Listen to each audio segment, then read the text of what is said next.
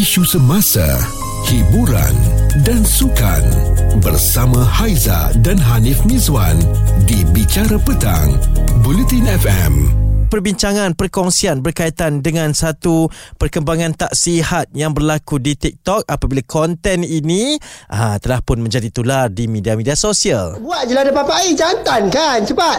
Nak tengok Gok kata Jantan kena rogol Ya apa ni? Eh, tak nak lah. Kan ni kalau mu gitu lagi baik Kalau mu gitu Aku sebenarnya nak tarik kain tapi tak jadi kata aku Ha, ingat kelakar sangat lah tu kan? Ingat semua orang suka sangat lah perkara-perkara macam tu Dan ingat itu satu contoh teladan yang baik lah kot. Itu tiga tiktokers eh Yang buat live di sana Dan mereka berjenaka berkaitan dengan hukuman uh, Sebab seorang tu kalah. So dia kena buat situasi konon-kononnya lelaki dirogol uh, Dan sesi live ini mendapat kecaman daripada netizen Yang merasakan isu rogol Bukan satu perkara yang boleh dibuat gurauan. Betul tak? Kisahlah eh? Lelaki ke perempuan ke memang tak boleh dibuat gurauan. Jadi yelah uh, nak buat-buat situasi situasi sebegitu nampak pula uh, kawan-kawan gelak-gelak suruh bayangkan pula macam mana awak berada dalam situasi tersebut. Ha, dia dah datang menggatal lah tu itu saya cakap tadi kan. Ha, ini generasi ataupun orang-orang yang sentiasa mencari publicity kan. Ha, bila dah macam ni ha, dah tular macam ni ha, ada pula risau kenapa dirakam lah disebarkan lah ha, itulah jenis tak bertanggungjawab dengan segala konten yang mereka lakukan. Itu yang kita nak tekankan bahawa rogol ini bukan boleh dijadikan bahan gurau kawan. Anda rasa macam mana? Saya rasa sangat terkesan dan patutnya tak boleh langsung dan perlu diambil tindakan dengan perkara-perkara sebegini. Betul, internet adalah dunia tanpa sempadan. Media sosial ni adalah milik masing-masing tapi segala kandungan itu sepatutnya adalah satu kandungan yang bertanggungjawab. Eh, satu tindakan perlu diambil bagi membantras perkara-perkara sebegini. Cerita viral bersama Haiza dan Hanif Miswan di Bicara Petang.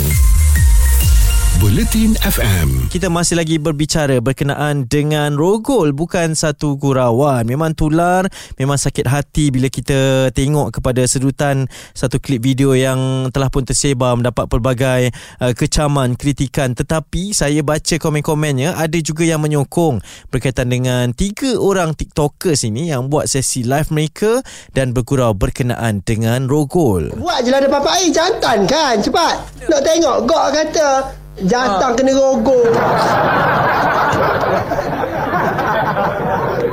Ya apa ni? Eh, tak nak lah. Kan ni kalau mu gitu lagi baik Kalau mu gitu Aku sebenarnya nak tarik kain tapi tak jadi kata aku kita yang mendengarkan pun rasa sakit hati apatah lagi kalau melihat kepada klip ataupun sedutan video live tersebut memang rasa macam kenapalah sampai begitu kita nak dapatkan uh, interaction ataupun clouds eh, daripada orang-orang yang menonton sesi live di media sosial ketagih sangat aku perhatian tu kan uh, jadi kita nak bersama dengan Profesor Madya Dr. Nurul Ain Muhammad Daud pencerah kanan Jabatan Psikologi dan Kaunseling Fakulti Pembangunan Manusia daripada UPSI yang bersama dengan saya pada petang ini Doktor melihat kepada uh, trend ini situasi ini, macam mana kita nak memahami apa sebenarnya yang berlaku ni doktor? Um, berdasarkan kepada klip video tadi ya, kita lihat um, satu perkara yang uh, begitu memeranjatkan memeranjatkan ya negara kita mm-hmm. uh, kerana manusia ataupun individu sanggup ya berkongsi konten semata-mata untuk meraih um, likes ya ataupun uh, tanda suka ya daripada uh-huh daripada viewers ya mm-hmm. dan isu berkaitan dengan jenaka ya jenaka rogol ataupun salah laku seksual ini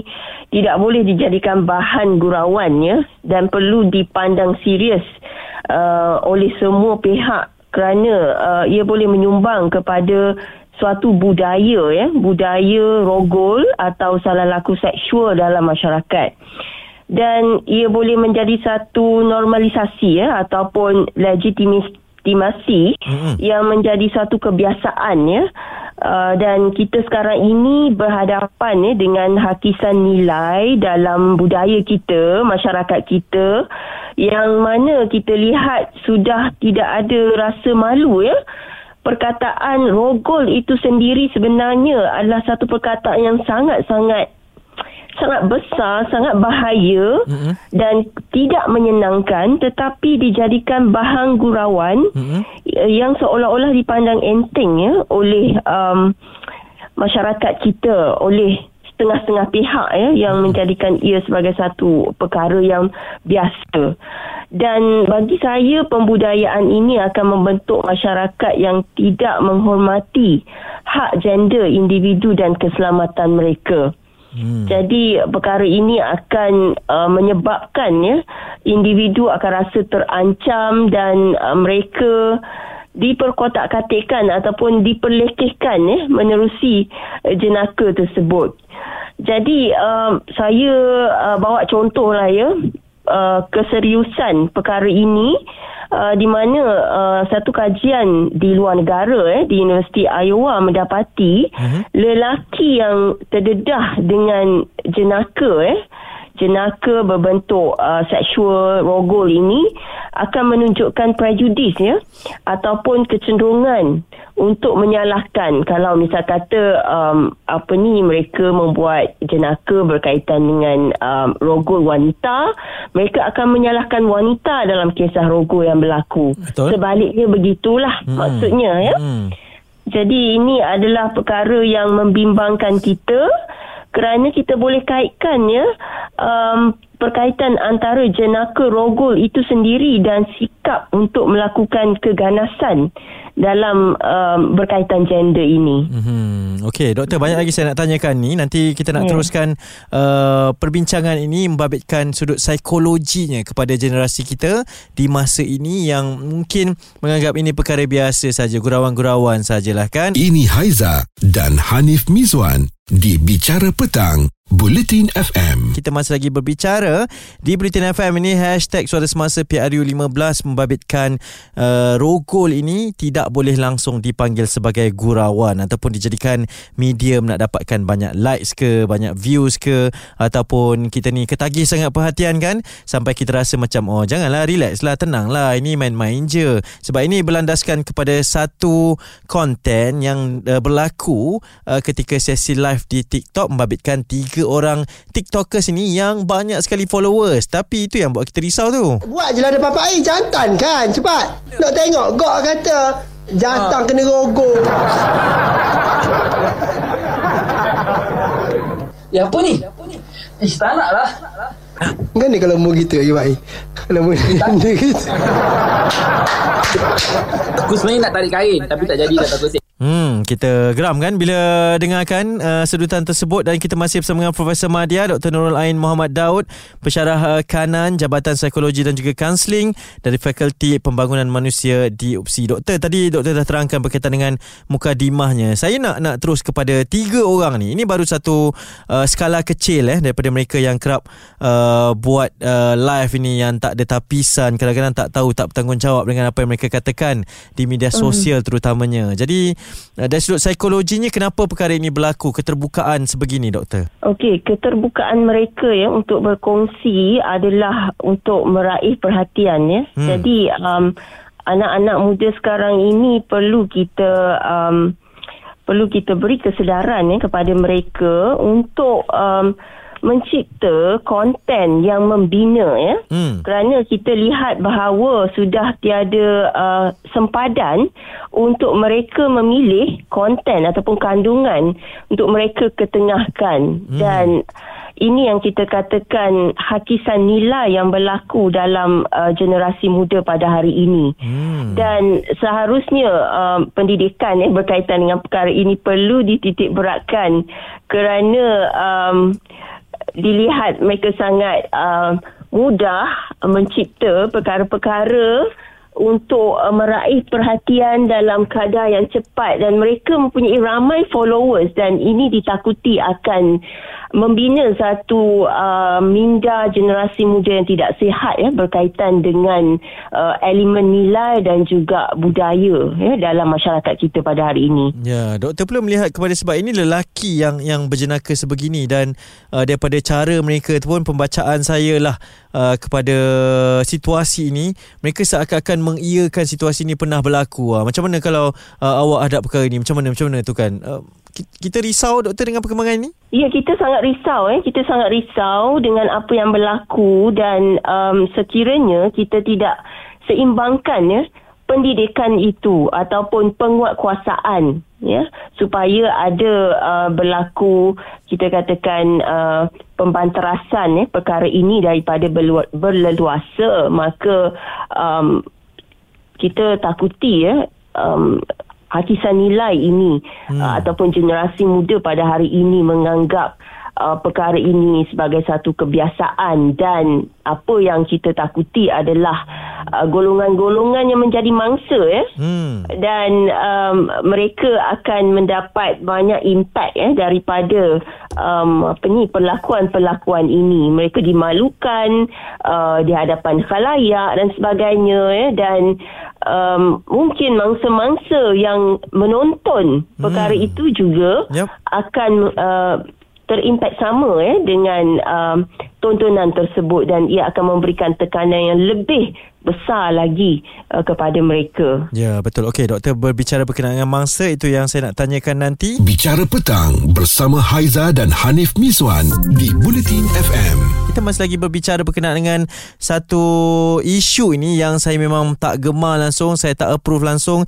Saya akan tekan dan condemn uh, setiap masa berkaitan dengan jenaka yang babitkan rogol ini. Apatah lagi yang buat adalah golongan muda yang uh, buat live di TikTok TikTok ini dan kemudiannya disebarkanlah uh, video-video ini dan mereka hanya menganggap ianya sebagai gurauan dan saya masih bersama dengan Profesor Madya Dr. Nurul Ain Muhammad Daud uh, Pensyarah Kanan Jabatan Psikologi dan Kaunseling Fakulti Pembangunan Manusia daripada UPSI Doktor uh, tadi dah terangkan berkaitan dengan trauma mangsa-mangsa yang mungkin terkesan uh, apa yang mereka boleh lakukan mereka boleh buat report ke perlu ke ada tindakan yang uh, lebih serius diberikan sekiranya situasi ini berlaku dan berleluasa nanti doktor Okey, um, berdasarkan kepada apa yang kita lihat ya dari segi uh, jenaka berkaitan dengan rogol ataupun salah laku seksual, uh-uh. ianya juga terkandung di dalam um, gangguan seksual. Uh-uh. Ya.